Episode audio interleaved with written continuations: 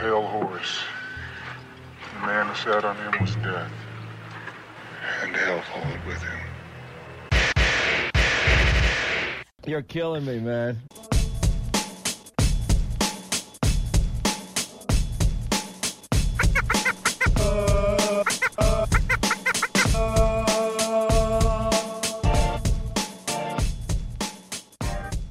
Everyone, and welcome to Declarations of War, sixth annual Black Mark Award edition, as we hand out the Black Marks for 2022, revealing the winners here on this show.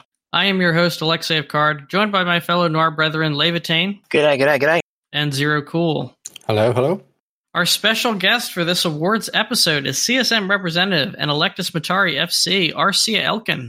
Hey, glad to be here. So happy to have you back. If you missed our initial episodes, check out our CSM election content from last year. But we're really happy to have RC here. She has a ton of factional warfare experience, and there are some interesting things happening in faction warfare, which we'll get to a little later on in the show. Before we do, we asked our audience Will Fireco, in its current form, or 80% of its current form, continue to exist till the end of the year? Overwhelming majority of our audience, 73%, says absolutely not. Now, this poll was put out mostly before the news came out that they had moved up north with a bit of a diplomatic deal with Volta. But uh, yeah, I, I think things are not looking great for them. I think dissolution is on the horizon for Fireco. We'll see how it plays out. More on that later. Before we get into that, our top story the Black Mark Awards for 2022. Our top category, FC of the Year.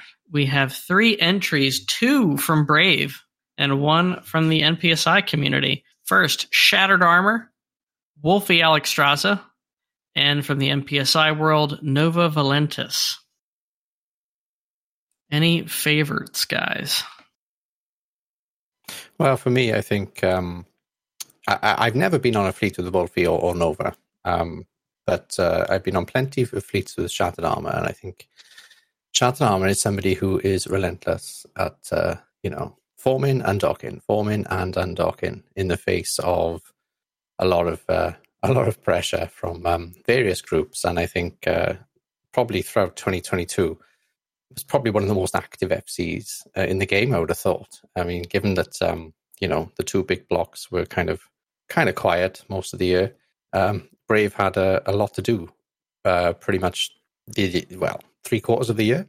Um, so yeah, that that would be my my pick. Hmm, I don't know. I've, I don't have an experience on these particular FCs. I mean, I'm always anyone who's got who has the mindset to just don't dock and go for it. Um, in those instances, I think is is worthy of respect. But I, I honestly don't have a horse in this race. I'm in the same kind of boat where I, I've I've never flown with any of the mentioned FCs. Um, I know Brave this year has had quite the uh, quite the series of wars, uh, being the one of the biggest non one of the biggest null groups that's not part of one of the two major blocks um, sometimes finds finds themselves in like uh, uh, between a rock and a hard place. They had a lot of uh, a lot of conflict between themselves and frat and and other groups with like a bunch of neutral like fortizars and stuff anchored in their area. Really good for small ganging with all those neutral fortizars in brave area in brave space.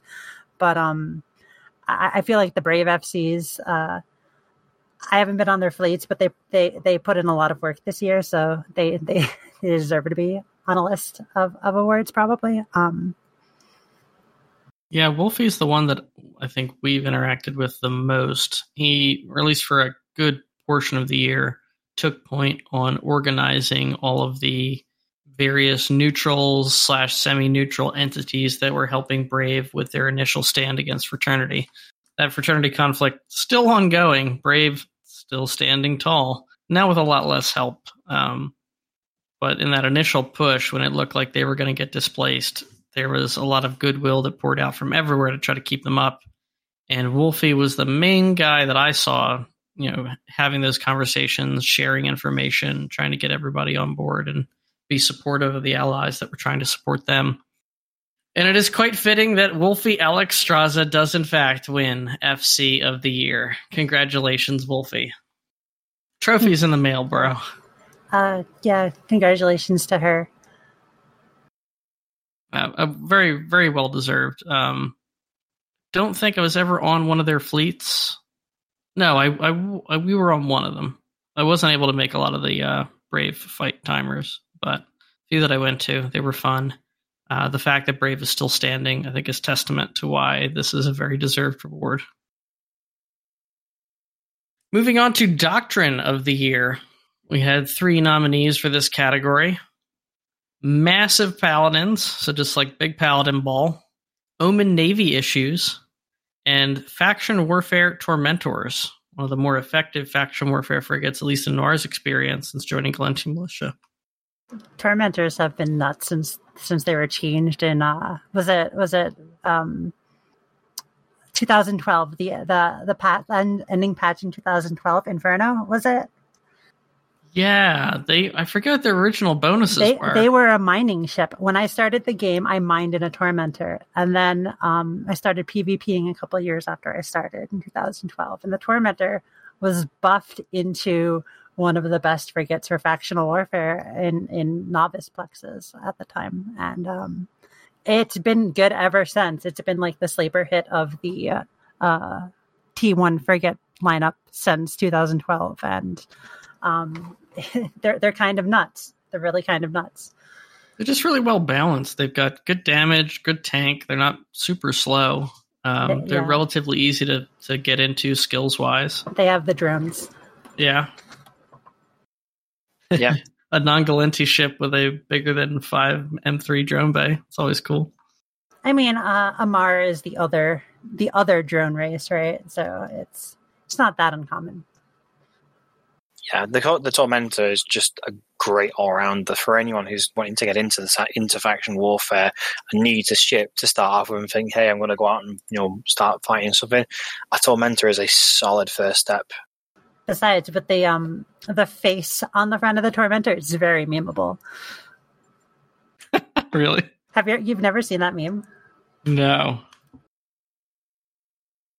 Or, uh, Just the I- I sounds just while, posted every- while in everyone in the show is just um is just looking at the model. now. Furiously Googling. Uh, yep. It's a sticker. Cool. Yeah, it's it's it's totally memeable. The front of it is a face that's smiling with this big grin. Yeah, and if you want someone else that smiles, no one get an Ishtar. But yeah, this thing is lovely. Well, it did get some support. Ultimately, Doctrine of the Year, the ship doctrine that defined 2022, will be forever remembered as the Mass Paladin fleet. There, it wasn't a competition. Like you, you just see paladins everywhere you look, and they're they're a problem. Yeah, the whole uh I don't I mean, I guess it says a lot of stuff about Eve. Not all of it great that just like fleets full of marauders is now where we're at for Apex fleet fighting.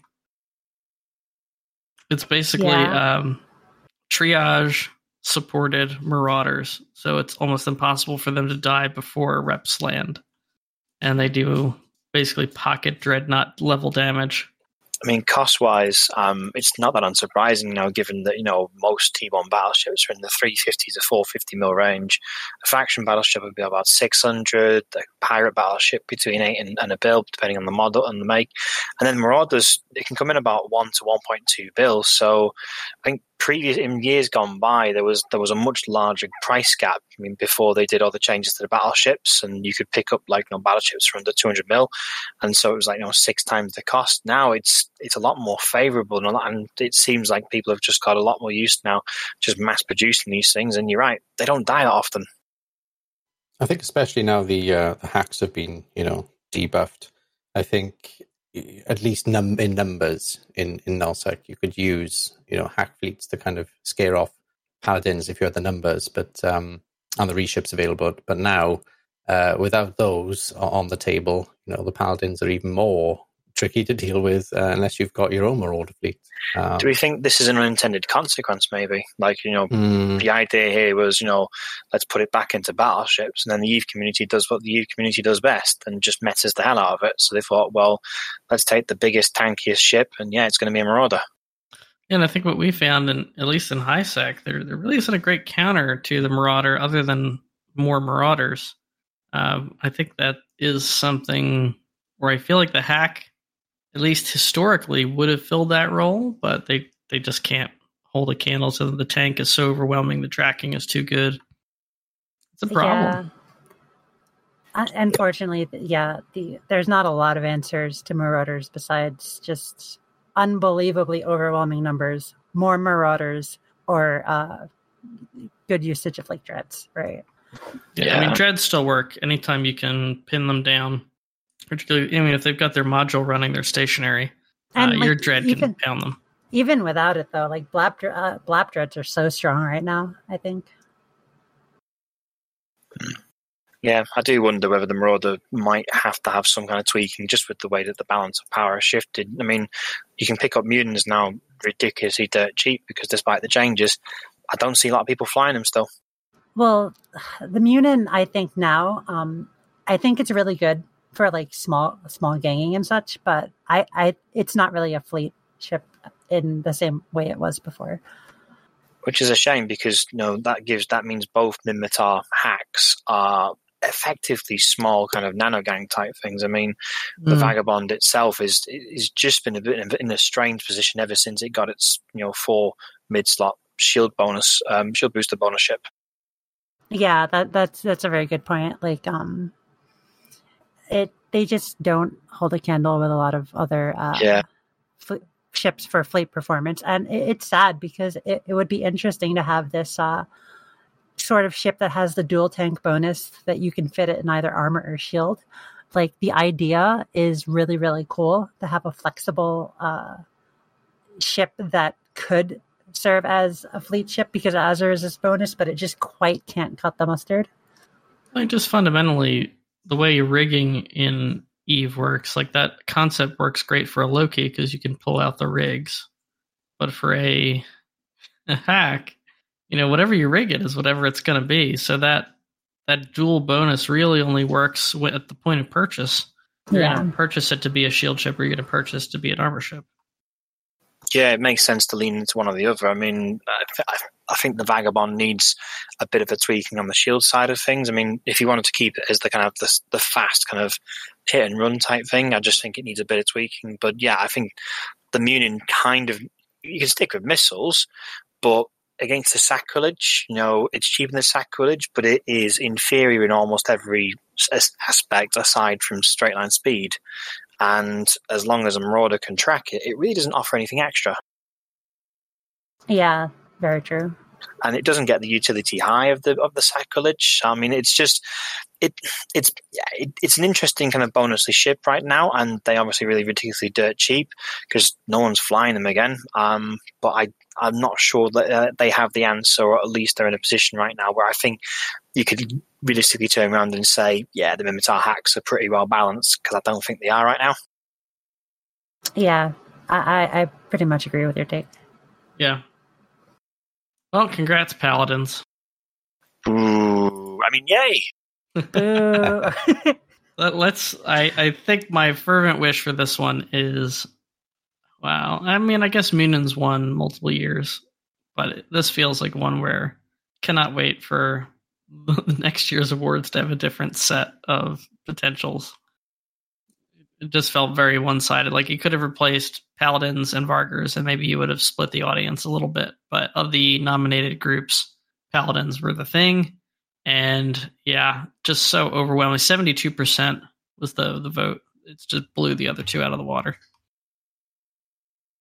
Best game update. I don't think this one is going to surprise anyone here. Your options were faction warfare rework, HAC rework, or the battleship buffs. Overwhelming majority of our audience went with the faction warfare rework, and how could you blame them? yeah. Um, but leading up to the CSM summit, I took a, a survey of people's opinions on on the factional warfare rework, and despite um, people having legitimate issues with some some parts of it or not, the results are overwhelmingly positive. Uh, factional warfare has been a very neglected part of the game, near and dear to a lot of people's hearts for a long time now. Um, over a- almost a decade and a half at this point. Um, it, it's getting close to a decade and a half since since the original uh, incarnation of factional warfare came out, and a lot of people, myself included, uh, grew up in the fires of low security space uh, and the chaos of factional warfare. So it, it's really good to see it getting love and focus again, um, because there's just so much potential to serve as a catalyst for engagements that just don't really happen anywhere else in the game. I think it's great that um, low security space now feels more populated and alive uh, compared to when I first started playing the game and you know ventured out into low security space for the first time, and it was a lot of fun. And there was you know engaging with the faction warfare content then was was really fun. Um, it, it felt odd as a new player because I didn't really understand what was going on uh, as a neutral sort of or pirate or whatever um, out in uh, faction warfare space, shooting people that were sitting in these plexes.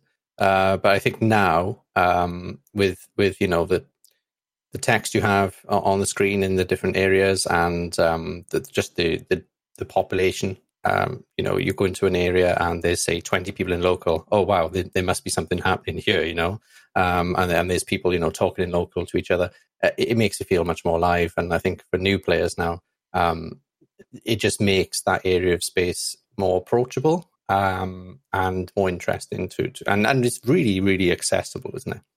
And um, I I think the part that makes it most exciting is that uh, there's a lot of room to build upon the updates that that have happened. Um, like even back when they first announced it at FanFest, uh, we had we had some pictures of some other features to come, like the individual enlistment um, allegiance system, where you can enlist without leaving your group. Uh, which I think, when it does eventually come, uh, is going to be a gigantic boon to ensuring even more activity within the war zone. Yeah, I can't really see it being a negative thing other than maybe getting a little swingy as one side could surge in population suddenly, but really not much stopping that from happening now either. I think the biggest drawback systematically for faction warfare is there's not much reason to hold like a specific number of systems other than if it's a system you want to be able to dock in. Yeah, but it's a that's a hard thing to address, I think, because in the prior system they had the tier system to try to encourage sides owning more of the war zone and it turned into the farmers own everything and manipulate it right? Like so i agree that there should be some additional reason to try to hold more of the war zone but they have to be really careful about how they do it because we don't want the farmers that don't interact with the pvp ecosystem uh, being the ones to control everything. Again like it was during the tier system days. Oh yeah, one hundred percent. I think it's got to be some kind of zero sum resource where yeah. it's groups trying to control a bigger portion of the same amount of the thing. I think the issue with tiers is you could like pump up one side of it and then make an artificial shortage essentially by pumping yeah. up the other side and then go back and forth manipulating the market like that. And, and, I definitely agree that was a negative for the future. And also just the the incentive to join the winning side is kind of what, right? Like he, the incentive should be towards balancing the two sides, I think. But um that's neither here nor there. Oh, I'm sure Aurora will figure out something. Yeah, I think I'd, I'd, agree with what you just said there. I think right now there's, there's as you say, I think we're currently seeing on the Caldari side of things in Gal uh, Gallente, they've always had a numerical advantage, and it almost seems like you know, like almost like a dynamic bounty type thing on here, whereby you know the side that is you know really kind of underpowered or low man, there's actually a reason to go and fight for them. You know, better bonuses or some other kind of boon. Yeah, it feels like there's a slight advantage to join in the the the side with the least systems, in that you have to travel less distance to get to the front lines, which um, is is a, you know a reasonably good thing if you if you're trying to you know make money out of faction warfare or you haven't got a lot of time. Um, Just I- I think- strategically, there's you want to have as few front lines as possible because there's no advantage to having more. yeah, I, I- I don't see how like it is a major major downside to having like a fewer amount of systems for a given group. You know, so I, I think so far it feels okay. I just don't know what's going to happen as time goes on. I mean, I think the critical thing is that they do continue to build on the foundation they've laid and continue, continue to do so in a way that encourages conflict.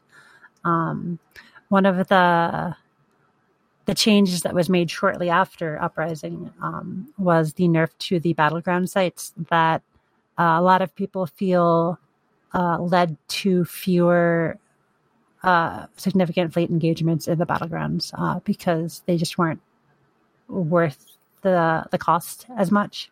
Mm-hmm.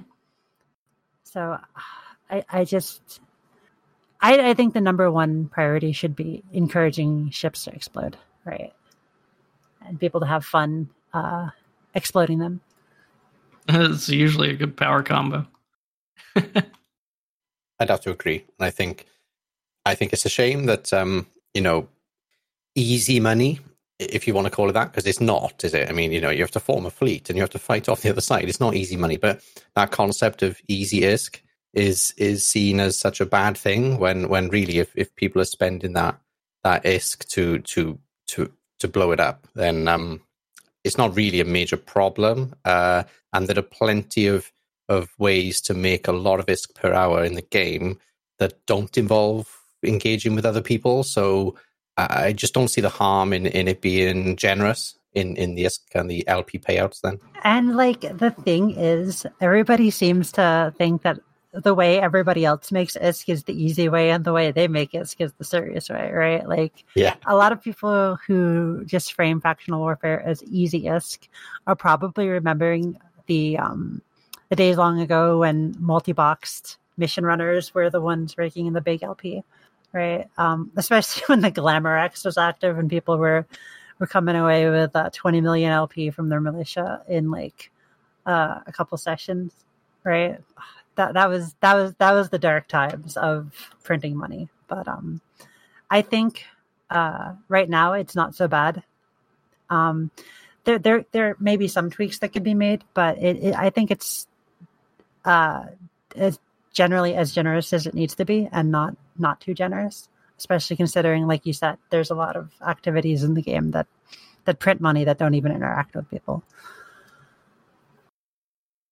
Well, let's bring this into Dev of the Year. Um, despite having a Best Feature category, the Best Feature and the Dev of the Year are rarely overlapping.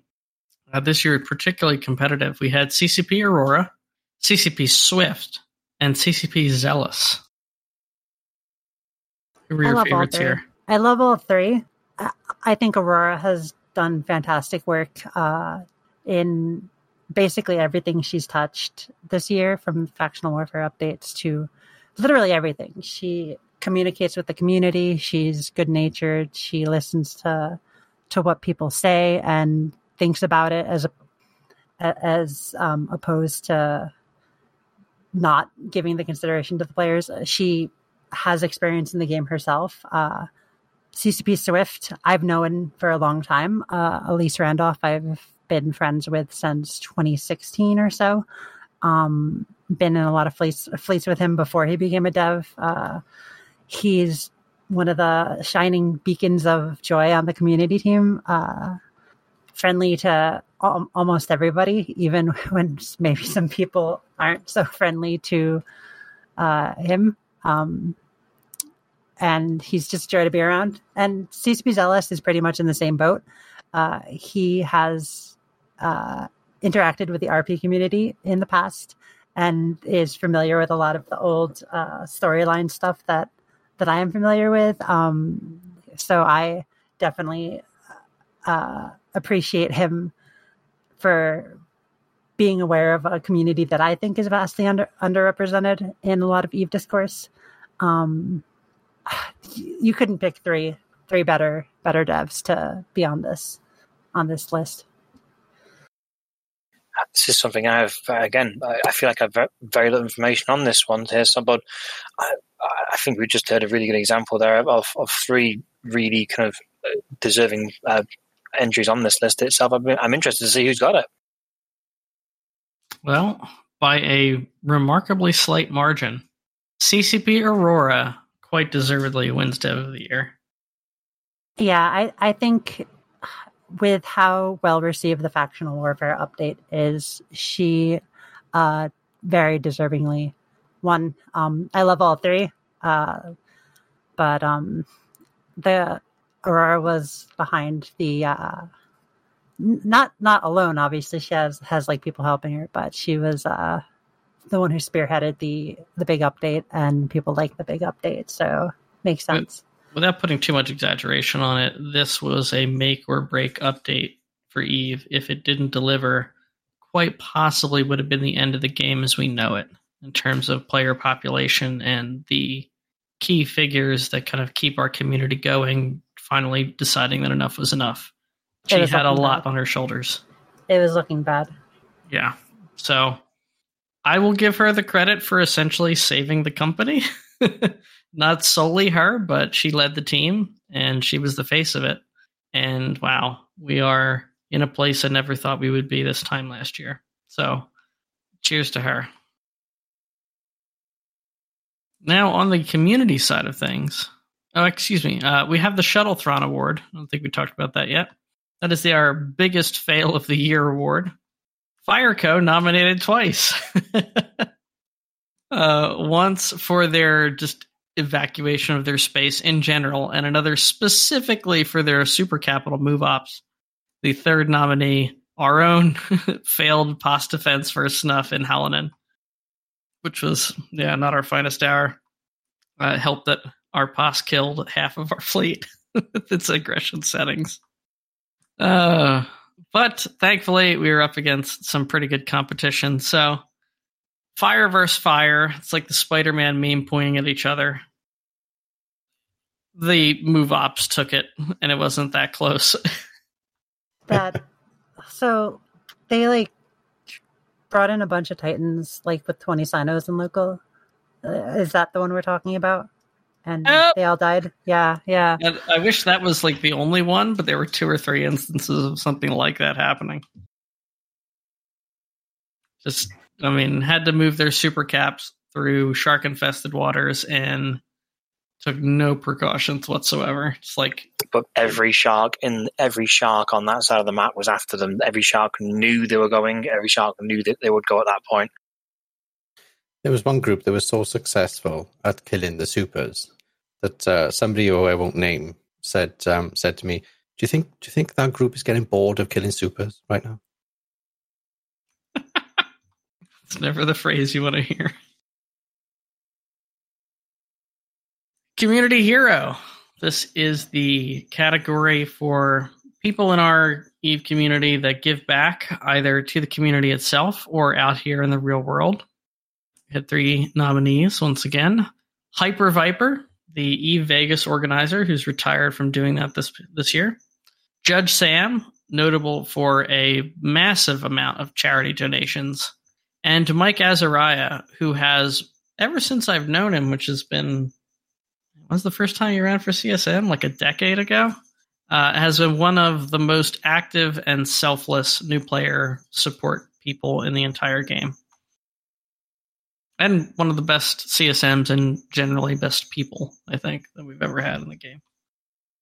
I served uh, my half term of CSM 16 with Mike, um, and he also uh, flew with us a little bit when we had the invasions. He was on the Edencom side with me, um, and he's a nice guy. Uh, really, really cares about new players, focuses on new players, and sometimes that's an incredibly important but thankless job, and it's it's great to have him around to do that. I was happy I finally got to meet Hyper Viper at the previous E Vegas. Uh, not this past one, the one before that. Um, I'd heard a lot about him, never had the chance to meet him in person. It was great that I got to before he stepped down from organizing. Our winner by a landslide, 65.5%, Mike Azariah. Congratulations once again, Mike. The People- frequent appearance in the community hero category. Yeah, people appreciate people who take care of the new pals, right? And it's how our community grows. I have no idea how many Eve players are still playing directly because of Mike, but it's got to be triple digits by now.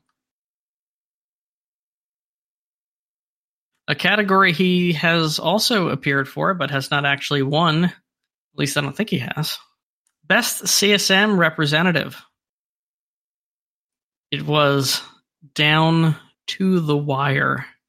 I think this category had been tied for several days, and just yesterday, I think we got one or two votes to break it. Nominees Brisc Rubal, Angry Mustache, and Jinx to Care. So I'm Nah. right in thinking that uh, if if Brisc doesn't win this, then th- this is one of the uh, very few Black Mark Awards of recent years where Brisc hasn't won something. Yeah. Uh, lot- he lot has come stake. away either with best CSM rep or best guest or both multiple years in a row. Mm. I, I played the sixth on uh on answering. I don't- want to. I don't want two of them to to be glaring at me at the meetings. Well, Let's put it like this, Arsia. If if your top choice didn't get it, who would you like to see the award go to? It's nod your head if it was Brisc. Oh, oh interesting. Okay. I'm, I'm not. I'm not saying anything. All three of them support my push for cat ears. So, Well, I know that who supports it the most probably is Brisc. well, I'm the one who wore the cat ears uh, for most of the summit. So,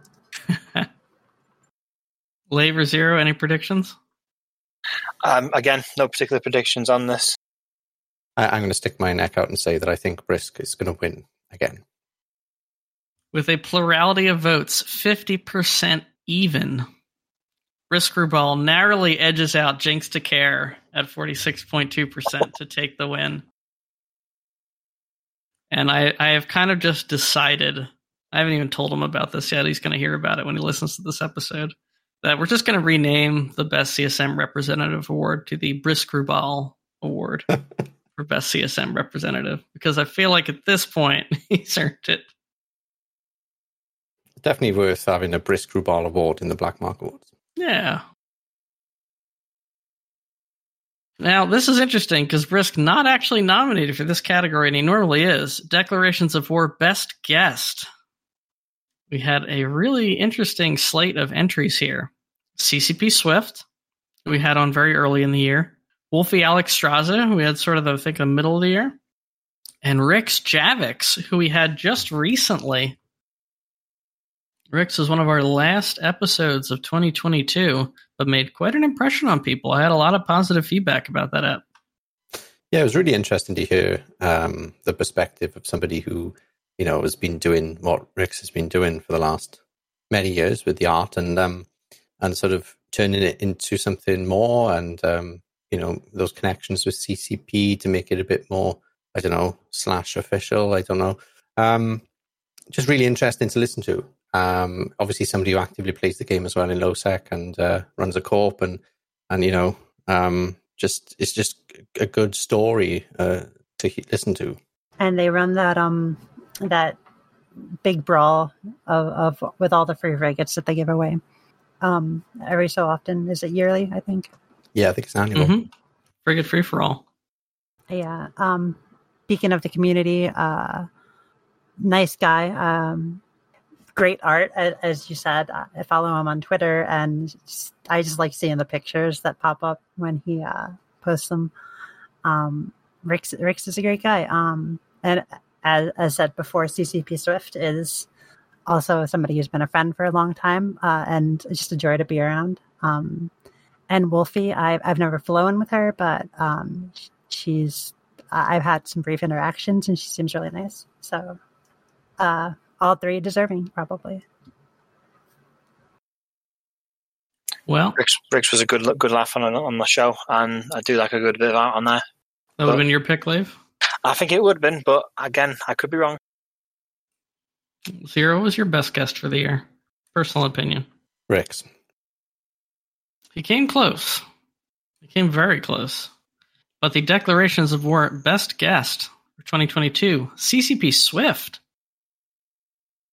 I think I it's the first time a dev has won best guest. I don't think I was there for that particular episode. Shame I missed it. It is, it is hard to compete with just how personable, friendly, and joyful uh, CCP Swift is to be around. So it's not it's not surprising. He is is charismatic and um, just super friendly and upbeat. It's it's it's a nice change of pace because a lot of people are doom and gloom in the Eve community. If you want to go back and listen to it, audience, it was episode 229, January 1822, the very one of the very first episodes of the year. I think it might have been the first episode of the year. Was Uh, that- Swift and Rattati joined us. Yeah, I was going to say Rotanti. Yeah, I remember them. it it was a big one. Um, we talked about scarcity. We talked about the breaches of player trust and how they maintain that. I think it's an interesting contrast to where we are now in terms of the overall morale of the community at this point in time last year, where things were not looking great. We had the Doctor Who event, and people were upset about that getting resource. Um, we had the CEO of the company talking about how he was going to incorporate NFTs and blockchain and uh, play to earn features and how that was going to factor into Eve development. There's a lot of stuff going on at that time. the poll was uh, Has this interview changed how you see CCP Rattati? 140 people voted that they saw him less favorably. Oh no. yeah. Just to give you an idea of how the tone of that episode went. So I was uh, surprised to see Swift nominated as much as he was, and I was definitely surprised the amount of support that he got in that context, and because it was so early in the year. But I think that just speaks to how personable he is and uh, how authentic he is when he comes on to these Eve Media appearances, and hopefully we'll get him back again this year. And now for some noir specific stuff. The noir most valuable player. Our nominees were Ikeo 58, Akbad Papat, and Viz Talvanen. Obviously, this is a very personal subject, Lave and Zero. These are your comrades in arms. But who would have been your picks out of that bunch? I or think- did you even vote?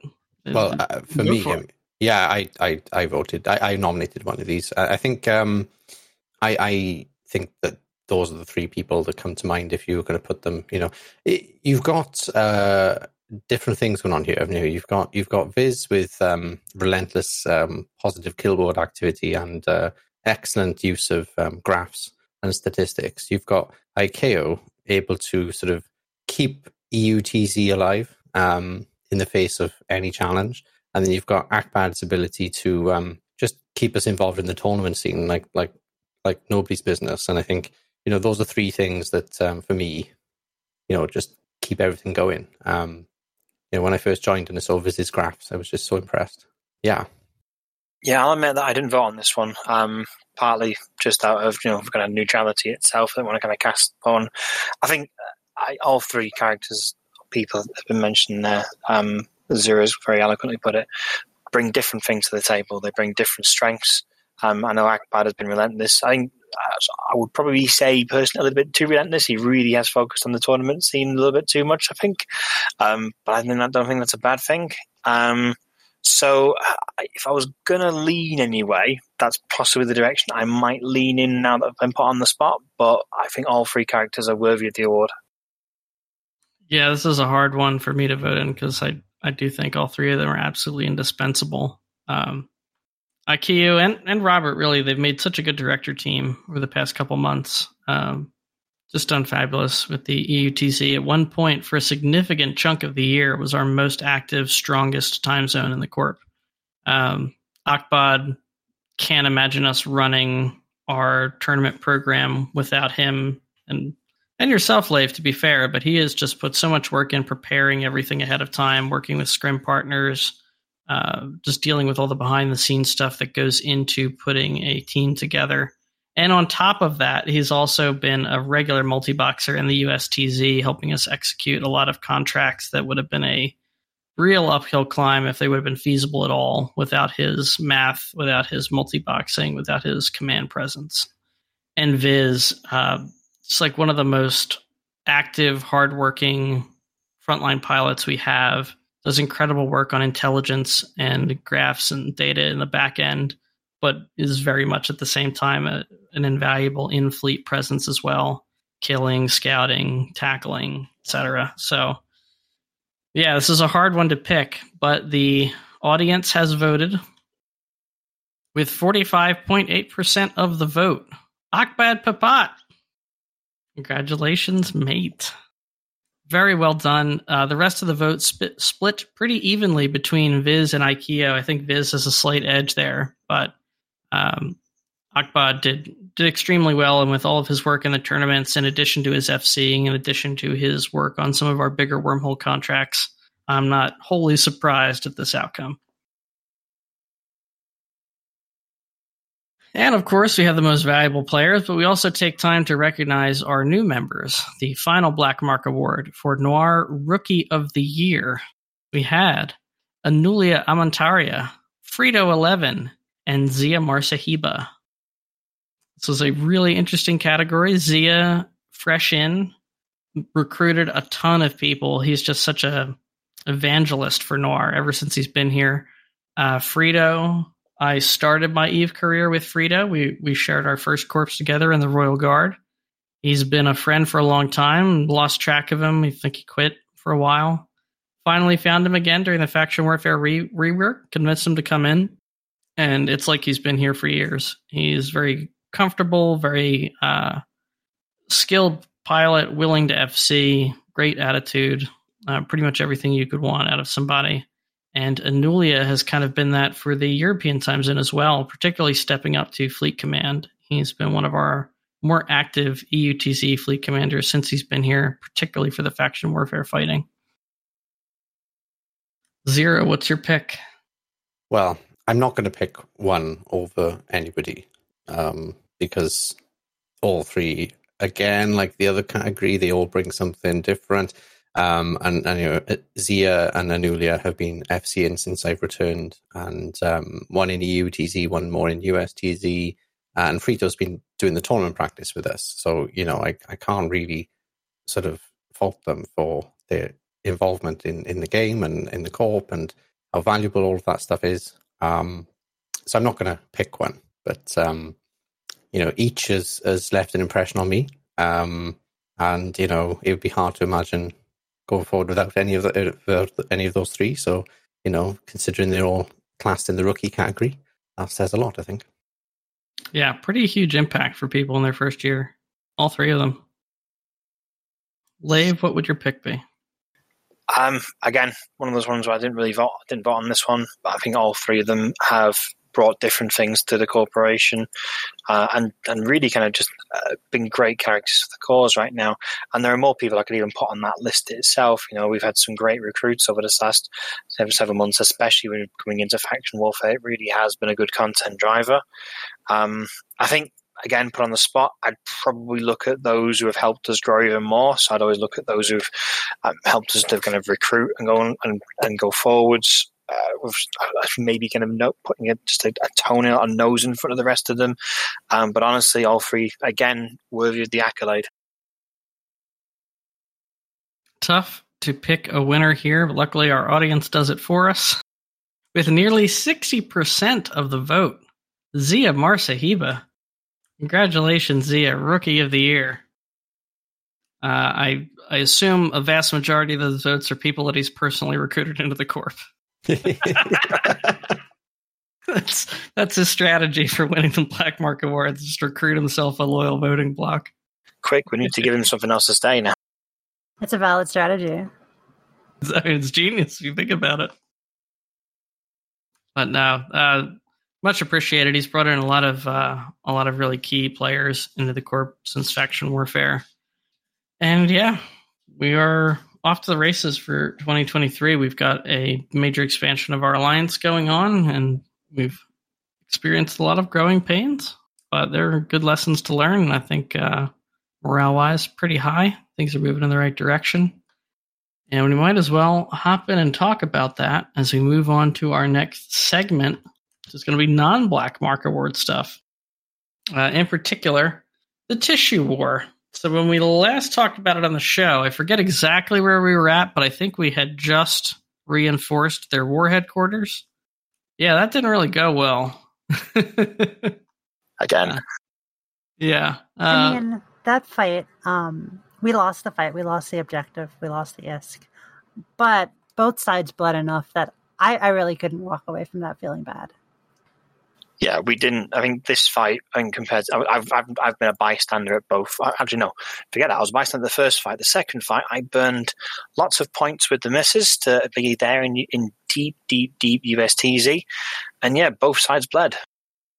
It's been a pretty bloody war in general. I've never seen a high sec war like this. Uh, I think the tally is 40 to 41 bill killed by tissue, of which we have returned 35, 36, something like that, which is just bonkers for high sec.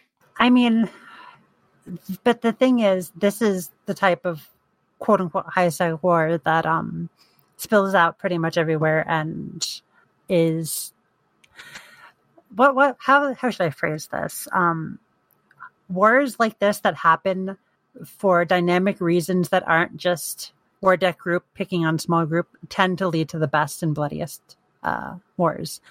Because this is like an inter Gallente militia conflict that has has led into two distinct sides. And they're they're fighting not just because war deck group looking for kills. Um, this is two groups that normally fight who are fighting for a reason. And that, that leads to the best the best and bloodiest conflicts I'd, I'd somewhat take a little bit of a question on that one because I think it's been very clear, since Tissue joined that they're not actually here to fight for Galmo. Like they're they're in their activity on the war zone for plexing is near to non-existent. In the last fight we saw, they were bringing their Calmalouts. I, it, it's I think yeah, I think certainly the fights that draw the most are you know two PvP experienced alliances itself, kind of going head to head, and they will produce some big fights. Um, but I think I think it's quite clear that this group is is just in here as a content thing, and I, I just I I think it's a bit strange that you know that the, the the mechanic allows such a such a situation that you can all kind of be in this one court, but then you can all uh, this one alliance, but then you can all you can deck each other between. For to me, I'd, I'd have it that if the if you've got two alliances in faction warfare and one decks another, the aggressor gets kicked out of faction warfare. They can still do the war, but I don't see why Galactic Militia should kind of tolerate that. If you know what I mean, from a law point.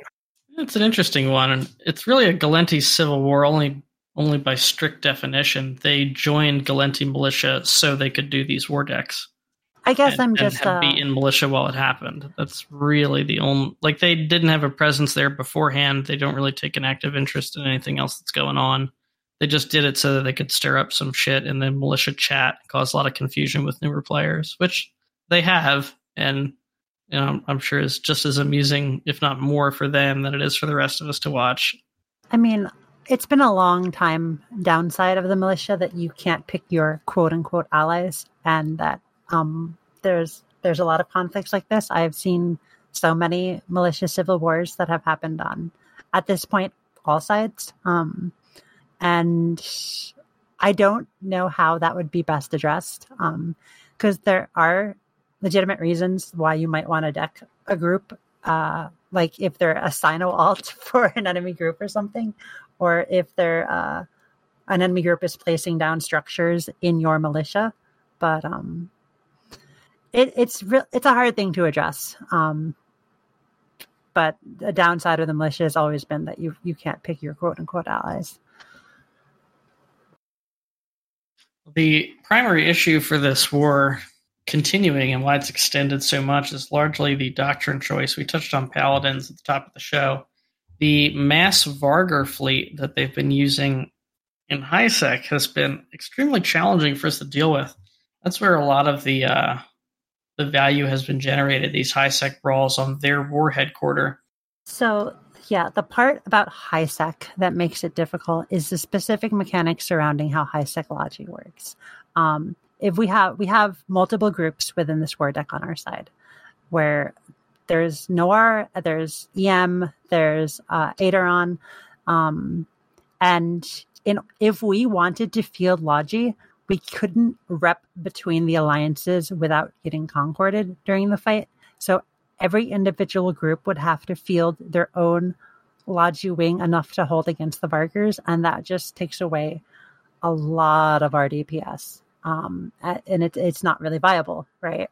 Um, yeah, and their uh, their high sec war headquarter has I think five ECMs and yeah, loot fit, so that just also extends the number of logistics you'd have to have in your fleet. Makes it pretty much. I mean, I'm, i think Net and Electus could field the number of Logi we would needed, but then we wouldn't really be able to field much of anything else. And Yeah. the other sh- uh, corps and alliances, just size wise, couldn't do it even if they put all their pilots into it. yeah, that's that's the thing. Like EM and, and Net are the only groups that are big enough to field a Logi contingent, and that that on in both cases uh, does vastly diminish our ability to deal damage. And the other groups, they they can't do anything. they, they would just be uh, targets. So the overall effect of that has been, and, and particularly with their choice of essentially Vargurless Logi, or excuse me, Logiless Vargurs, where they've in the first instance had local tanks. They had their uh, a shield booster fit, and in the second instance they went with a pure hit point tank fit that was much cheaper. Have led both sides to a very bloody strategy of just trying to out damage and out attrition each other, uh, which is partly responsible for the staggering loss counts. Uh, normally, you would not see that level of is destroyed in fights because you would have Logi and you'd have people disengaging when their Logi breaks. That's not happening. It's us trying to trade a Vargur for a handful of battleships over and over again until one side loses the critical mass that they need, which unfortunately has been us more often than not. Uh, there's also been some low sec fighting. They have reinforced a Horngry owned that's the basically the support Astrahuses that the Gallente militia relies on for defense. They've systematically reinforced one just about every day, maybe every other day, for the past couple weeks. Most of which have been defended. This past one did not. Um, those defense fights have been a mix. Uh, I would say mostly feeds on our side because of people kind of trickling in on the initial attack and losing their ships that way. We've had, I think, three actual fights on the defense timers. They won one, then we won one, and then they won this most recent one. Um, yeah, it's been a been, been pretty back and forth. Uh, definitely with Net and the rest of the Gallente militia on the losing side, but we have been showing steady improvement each time. Uh, we've had a, I would I would say like the vast majority of our fleets have not like the pilots in them just have not been in these scenarios or these circumstances where didn't always react, fit, behave, etc. the way you would expect, say, a more seasoned pilot or someone in nullsec to do. But they're And I- getting the hang of it, and our logistics around it are getting better. The FCing is getting better. People are following FC calls better. It's definitely a lot better now than it was two or three weeks ago. and that's kind of the um the upside of the whole thing where um you get a lot of experience people get a lot of experience in uh, situations they haven't been in and you could keep morale up and come out of this stronger than than you were before regardless of the eventual outcome I think that's true. I mean, they are a grindstone right now, and uh, EU time zone has been very much a bystander because all the fights seem to be happening in USTZ.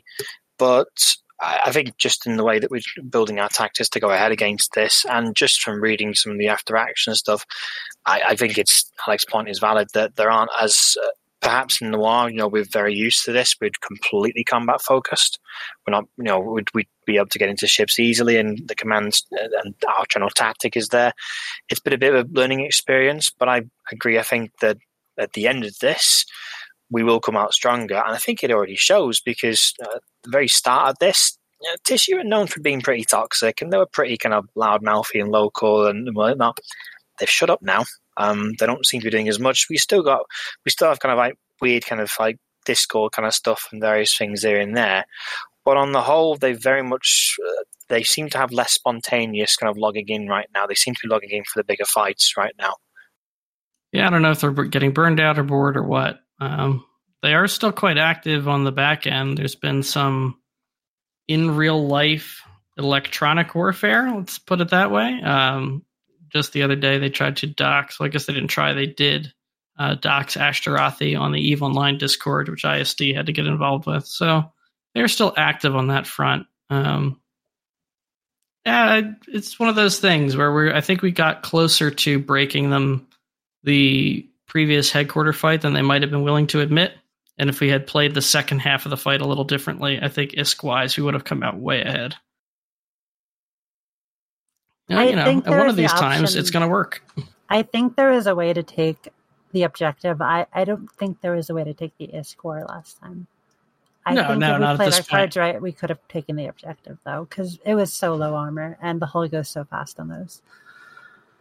Yeah, and I, I think overall for the war, winning the score is pretty much out of the question at this point. But uh, winning the objective and the overall objective of improving our ability to fight as a coherent unit is still very much on the table.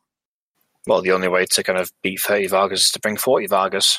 And, you know, it's just, it, it literally is that silly, you know, 30 Vargurs do something like, you know, 70, 75k uh, K damage, you know. And just for anyone who's not used to the numbers or can't, doesn't have an eye, kind of an eye what they're doing, they had quad LSC, double multi-spec Vargurs with General Riggs. These things had nearly 300,000 hit points, unheated, unlinked, unimplanted. And worst case scenario, they could break 600k with Nirvanas, links, and everything else. That's the size. That's how big each brick wall was. And when it comes down to those fleet fights itself, you're thinking, well, hang on, they've got 70k DPS. They can rip through a T1 battleship in seconds. And you look at your fleet, you might say, like, like you know, 20 battleships itself doing, let's say, 20,000 DPS, for example. And you might look and think, hold on, it's going to take us 15 seconds to break a Vargur. And in that time, they've eaten up how many battleships? and don't forget that they're uh, resistant to EWAR too. Like Marauders, their main problem is that they have everything. They have every single thing they need. Like um, there, there is not a downside. It's not even a fuel for that module, unlike the Dreadnought version, which is a little weird. Or cap. You can't cap these guys out. Yeah, And the final factor, of course, is being high sec. There are some mechanics not available to you to counter with. you can't. Yeah, you can't push them. yeah, if that if that stuff dropped in like you know in low sec within range of anyone with dreads, um, you'd be seeing dreads. Yeah. It's like you said, just not available. So we have spent considerable amount of time trying to crack the code there to figure out what we can do with the skill points that we have to break those Vargurs and see if we can come up with a counter fleet. And it has been a very interesting exercise that I don't know, I think has really motivated the Noir half of this equation just to like try to figure it all out. Lave, I know you've done a ton on theory crafting, and so have a lot of other people trying to rack our brains with how we can solve this puzzle. But it's been one of the more interesting things we've had to deal with in a while because usually we don't run into this level of challenge. Well, I've, I've uh, it, it has been an interesting. That, that's but it's generally been my sole input on this is like theory crafting and kind of number crunching stuff for the inevitable fights that happen when I'm asleep. Well, I'm sure it won't be the last one either. Nope, we have another one coming up later, if I recall. Yeah, we have a low sec defense tonight as we record this. Hopefully that goes well. And yeah, I'm sure we'll have quite a few timers over the course of the next week or two. It doesn't seem like this fight is going anywhere. We have no plans on giving up, and they are getting pretty generous ISK wins every time they fight us, so I think they're quite incentivized to continue, and we'll see how things play out. Speaking of seeing how things play out, the Shipcaster event is about to go down for factional warfare. This is what the transmuter arrays apparently have been building to. There's going to be some kind of mechanic to take pilots from one fixed area and shoot them somewhere into the faction warfare war zones, and all the various faction warfare sides are going to have this me- mechanism in their headquarters. Uh, I presume there'll be some kind of rolling rollout depending on how the event goes. Arsia, is there anything that you could tell us about this, or perhaps pull in from different news sources that have been released that our audience might not be familiar with? So, um, obviously, I can't talk about stuff that hasn't been talked about by CCP themselves, but um, what what we do know is that um, the the previous the pre uprising factional campaigns. Uh, the results of those play a part in what's happening now in that the um the Amarr and the Minmatar and the Caldari finished their factional campaigns. Um so like the Amarr and the Minmatar have uh one of the technologies from finishing their factional campaigns and the Caldari have the one from theirs. But all the empires they they, they want everything, right? So there's there's um now encouragement from the empires lore wise to uh, do some reconnaissance on uh, the factions that have the tech that they don't have, right? Um, and without saying too much about the specifics of it, because only a certain amount is known, uh, it is going to be an interesting uh, diplomatic conflict between the empires uh, in a way that perhaps hasn't been seen before, I think. I know Hobo Leaks released um, a data dump, I think, about a week ago itself, which kind of gave a bit of insight into what's going to happen here. Yeah, for sure. Um, Hobo Leaks is always uh, a good good source of insight. I'm I'm a little uh, conservative about talking too much about it, but um, I do think it is uh, the Gallente militia having not finished their their um, We've got, we've, we've, we've got more to do. If we want to, You- you if we want to, in, yeah. we were in this party, we have more to do. Yeah, basically you have uh, you have two texts this deal as opposed to one, right? Well, luckily, we don't really have far to go for our front lines, so I don't think the lack of them is going to hurt us that much. But It's- I think it's, it's also who we clear that we really don't know what it is. So Do we, we- need do to we know? it from. Well, it's going to be the other the other factions that have completed that but So there's two there's two bits of tech, um, and the Gallente have none of it. So we can steal from two sources, or and probably two or more factions. So like, And these yeah. factions may not be enemies. yeah, you can you can poke them in Matar if you want. That's I mean, what- in terms just- of what just really that that was on Hobo, just to be absolutely clear. In terms Yeah, of what yeah. we're all fighting for, though, is this going to be a filament, a jump gate? What mechanic is this? What mechanic comparison could we give people so they can understand what's at stake here? Is it a wormhole of sorts? I, I'm not saying too much. Yeah, so yeah, I, I, was just going to that, say, that, that sounds very much NDA. Well, you're Yeah, not under leave NDA Laves here. What do you yeah, think? we, we can I- talk about it. I, I- Yeah, I we- mean, when I read it, it was, uh, it felt like some sort of static filament where, like, you know, some sort of object, something in space where you could you could warp to it and um, somebody could set it to go somewhere and then you know x amount of ships could go through. Um, and perhaps there would be cooldowns and fatigue or something like that or, or limits on what you could send. But to me it just felt like like an object in space that would exist that you could warp to and some i don't know who would control it you know?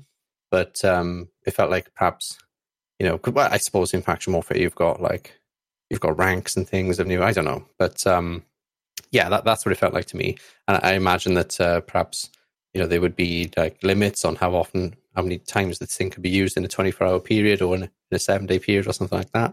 And perhaps limits on how many ships could be sent and maybe the size of those ships maybe they would be um i, I doubt mass would come into it but perhaps more like or, or fuel but perhaps more like numbers like you know say uh, up to 50 ships or something um and no no bigger than than uh perhaps perhaps you couldn't send marauders or something Hmm, I'll just, I mean, it, there's a couple of ways they could play this. It could be something that's targeted on specific types of system or even content. It might just say, look, it's it's going to lock onto a battlefield here. It's going to put you somewhere in the system. So it's a way of getting fleets to a battlefield. But then you'd need to do something to battlefields to make them more appealing for fleet fights because, uh, as we mentioned earlier, it's it's a little bit stale right now. I mean, it's better than previous, but it's it's a little bit stale. Alternatively, it could just be, uh, as as you say, just something that kind of opens up. And I, I don't think it would necessarily be transactional as such. I mean, the shipcaster idea kind of it might just be a case of you know for the next five minutes it's going to open up a, in this window, it's going to open up a portal to say Valyria. Say right off to Valyria, and you want to you want you want to catch this bus, go through uh, whether there's some kind of trade mechanic or some kind of cost. I suspect there will be, you know, some kind of cost to use it, perhaps even an LP cost. I will say, um, this whole uh, storyline is super interesting in how it ties back to player uh, player actions, not just in the pre-uprising campaigns, but um, uh, all the way back during the invasions uh, in 2020, right? Um, because on the Amarr Minmatar side, the, the fighting was over stellar transmuters uh, that the Amarr placed down in Vard, Egmar, and Turnur. And um, the reason why the Amarr had the stellar transmuter tech was during the invasions, uh, the only system that the Triglavians won the first stage of that was pushed all the way back to an Edencom system was a an Amarr system called Arshat and um, an international group of, of players, international in the sense of it was our peers from various nations, uh, secured the stellar transmuter tech on the Edencom side in a system that happened to be Amarr. And then the Amarr weaponized it against the Minmatar, much to the chagrin of the Minmatar players who fought against the Triglavians, um, leading to the factional warfare event uh, where the Minmatar captured the transmuters and Vard and Egmar, and then the Amarr blew up Turnur basically because the transmuter backfired. Um, and with the Caldari Gallente side, a lot of a lot of the the backstory has to do with the Edencom uh, stuff going on on the planet in Athenon, um, and was surrounding the system of Athenon. Uh, the Caldari being hit notoriously hard during the invasions by uh, so many systems fell with Triglavians, like the majority are Caldari, right? Um, it, it's just really interesting that everything seems to really flow into the the next part of the story really well to me. Um, and I I think it really, from my perspective, makes the things I do in game feel uh, all the more important. I remember saying about nine months ago on the podcast about um, he felt like it was turning into like a legacy game, like like legacy board games, yeah. how they work.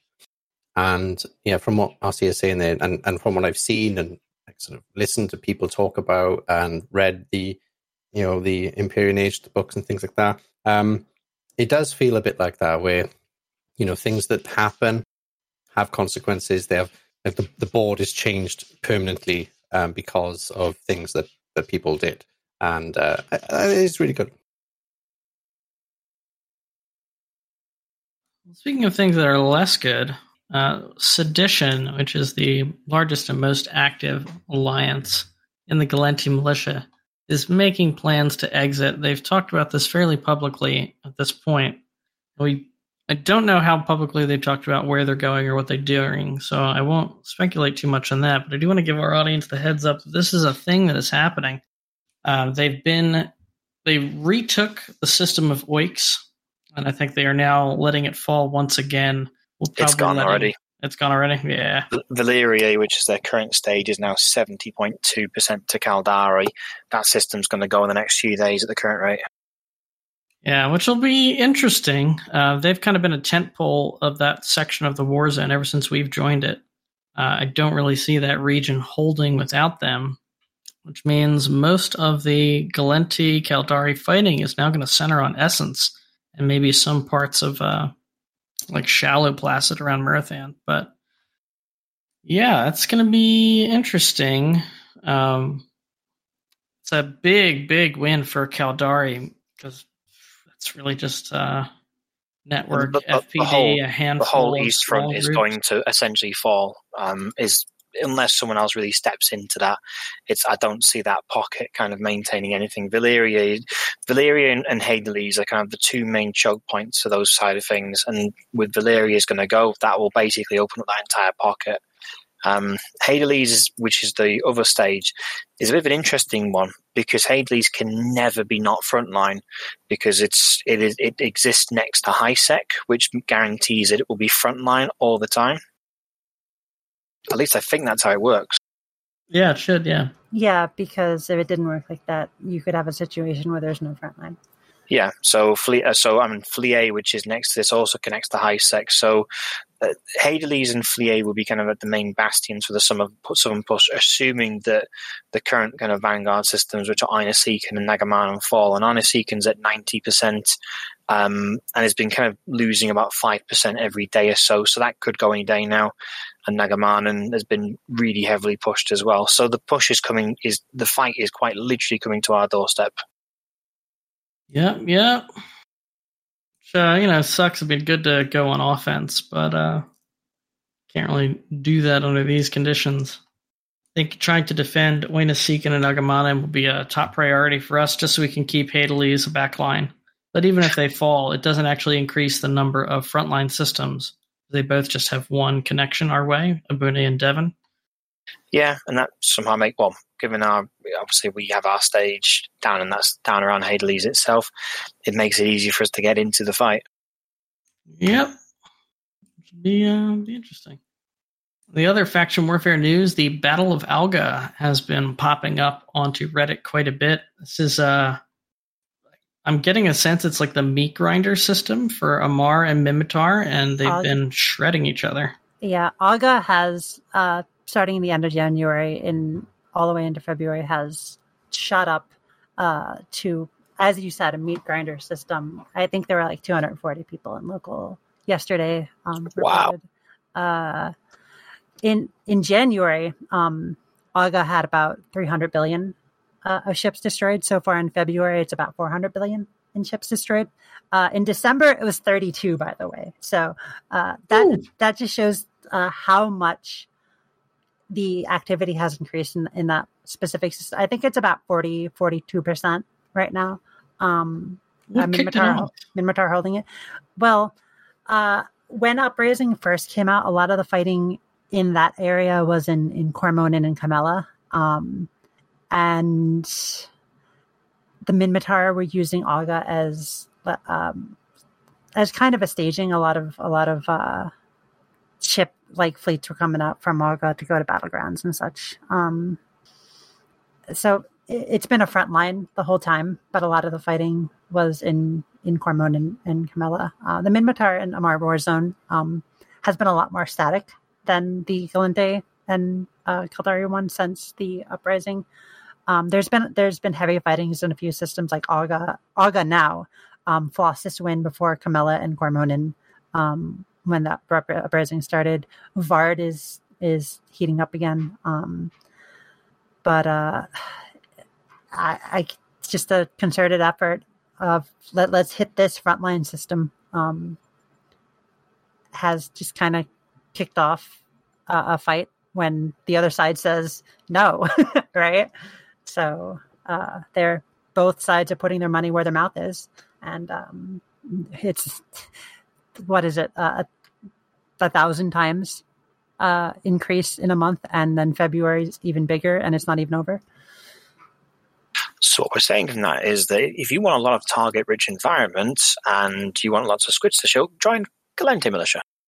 Because we are Mhm. so badly outnumbered in terms of that. Like literally, the numbers they put on in time zones are, are a bit are, are just insane at times. But um, you know, it, I think if anything else, this just shows the kind of the success of the update, isn't it? How much activity is being concentrated in these systems. And I know it's been talked about previously about the fact that you know the current content if you like, excludes T two ships, fact like pirate ships, for example, for better or for worse, for some That, that depending on is which one side. of the the biggest complaints I've seen. Um, that there's the amount of advanced plexes is too small percentage wise. Um, Yeah. because people do want to be able to use their pirate and T2 ships in some places. Um, people like the idea of the Navy and Advanced Plex uh, split, I think, but I think the percentage is off, maybe. Going back class, like I, I wouldn't mind seeing HACs as an option inside battlefields. I kind of like the fact that battlefields don't allow T2 cruisers because I like the fights without T2 Logi. Mm. Oh, yeah. I, I, I do. I would agree wholeheartedly with that. I think when you get Guardian balls and, and just it, it becomes unbreakable at times where and with T2 resistances, whereas the fights in battlefields are bloody. I mean, it's very much range is the dominant meta. Unless one side gets in and just kind of crowds around the enemy's kind of warping point with lots of blasters and, and close Prophecy, range chips. prophecies and cyclones is what, what I've seen. yeah, did Drake's uh, Drake's Caracal Caracal navies are pretty popular from any side. I know Sedition were pretty um, keen on their Cyclone fleet issues as well. Yeah, I've seen the Cyclone Fleet issues versus the prophecies, but that might just be the two sides uh, liking their own ships. What is the faction warfare fighting dynamic like when there's hundreds on each side? So Most faction warfare, you're lucky if you see 10 to 15 people in one place at the same time. So it's, kind of similar to uh, prior, uh, like pre uprising. Um, I haven't seen it as much, so I, I think the meta is still kind of shaking out in how you approach splitting between plexes with the in- increased amount of plexes. Obviously, um, there's a lot more emphasis on larger plexes than smaller plexes since uprising um, because pre-uprising if you won the small and the novice uh, and the other and the other side won the medium and and the open the the side winning the small and the novice was just winning clearly um, because all the plexes gave the same amount of vp but now uh, you really have to prioritize the bigger ones because you get more vp per, per uh, plex per time from the larger ones. Um, and some people think it should still be more in favor of the larger ones, but um, winning the larger plexes has a bigger impact than winning the smaller ones. But you have so many more plexes in general that I feel like you have to smartly uh, split your forces to some degree, but not enough that they can come in and overwhelm you in the in the in the big plex. But um, I think the meta's still kind of shaking up because there hasn't been a lot of traditional sieges since Uprising, and this is one of the first Mm. ones that's going uh, the way it's going. All right, and our final story, we're not going to touch on it too much here. We just wanted to talk a little bit about what's happening in Nullsec. Fire is relocating to Volta Space. That process is pretty much done now. Uh, this had a, I don't know if it's entirely unforeseen consequence, but um, PanFam is now being drawn deeper into the Winterco side of things, with one of their special interest groups, aka SIGs, being explicitly paid by Fraternity to be a regular appearance there. It's not the entire alliance, but it is a significant group. It's going to cause Brave and Co. a lot of problems. We will see if fire is worth it. Uh, I think at the end of the day, this isn't a huge pivot for Horde. They were already shooting Brave and Volta and Co. But uh, yeah, we'll, we'll see what this increased commitment from them actually winds up doing, and if Fire is able to contribute enough numbers to counterbalance that. And I think what we're all looking for is is this going to enable them to go on offense against Fraternity and rather than just playing defense perpetually? Probably not, but this entire situation has already started to surprise us a little bit. So you never know. And the other element of this is what is happening in the space that Fire used to occupy. The maps are currently being redrawn down there, with several lesser or completely unknown alliances taking some of that space.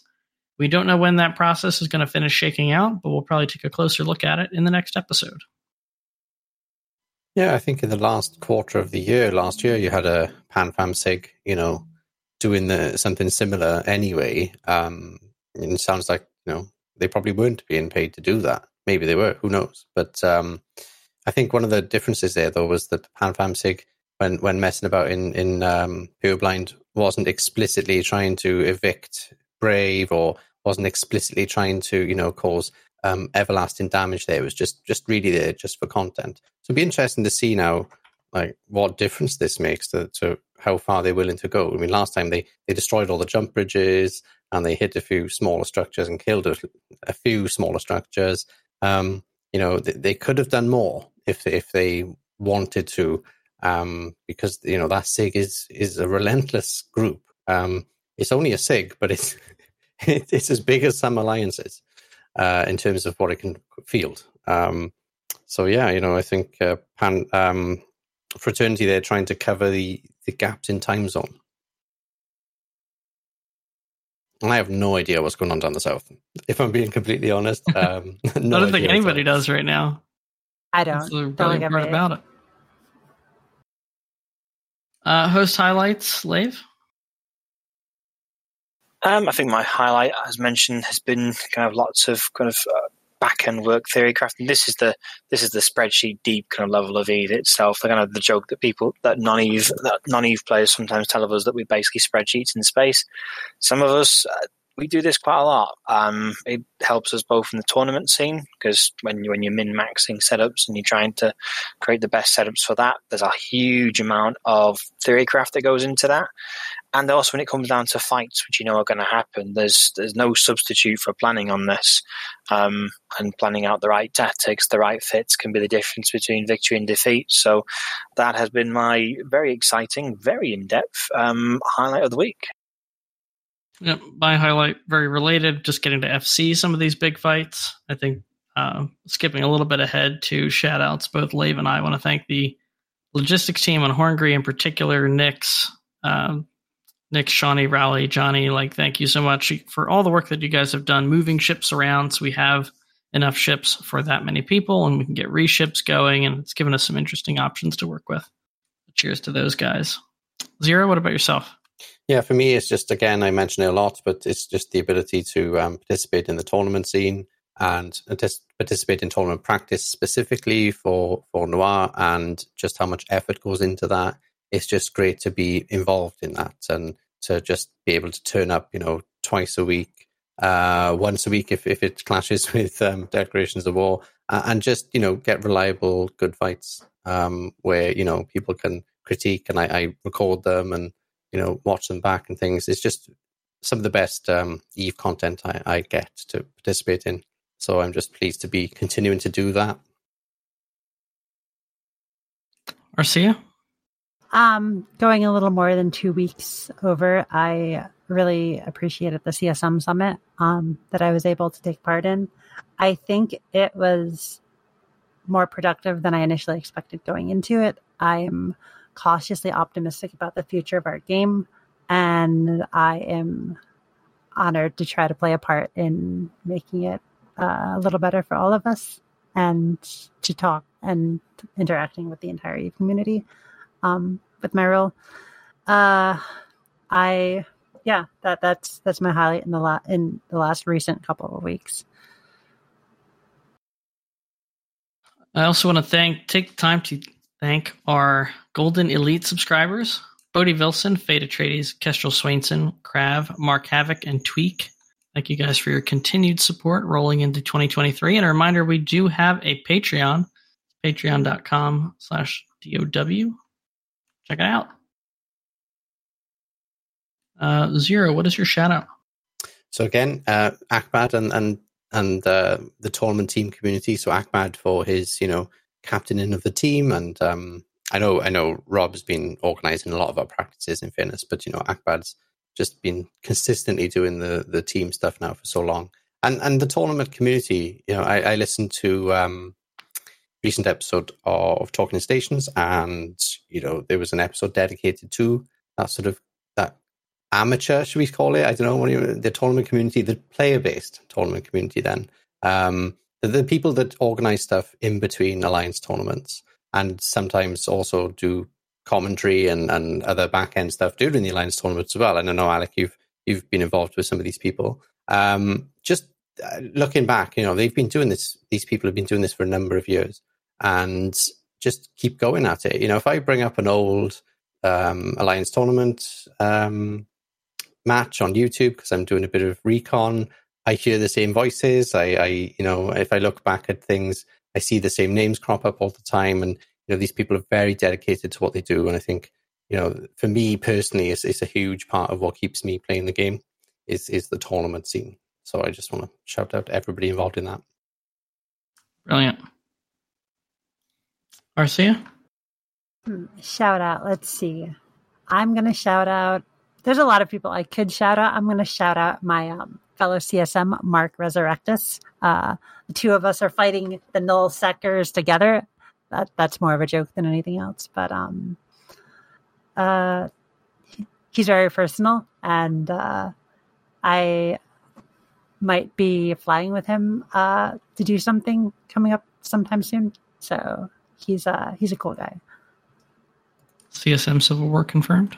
There is no CSM. Civil. Actually, the CSM, honestly, despite uh, some differences from just differences of opinions, we get along.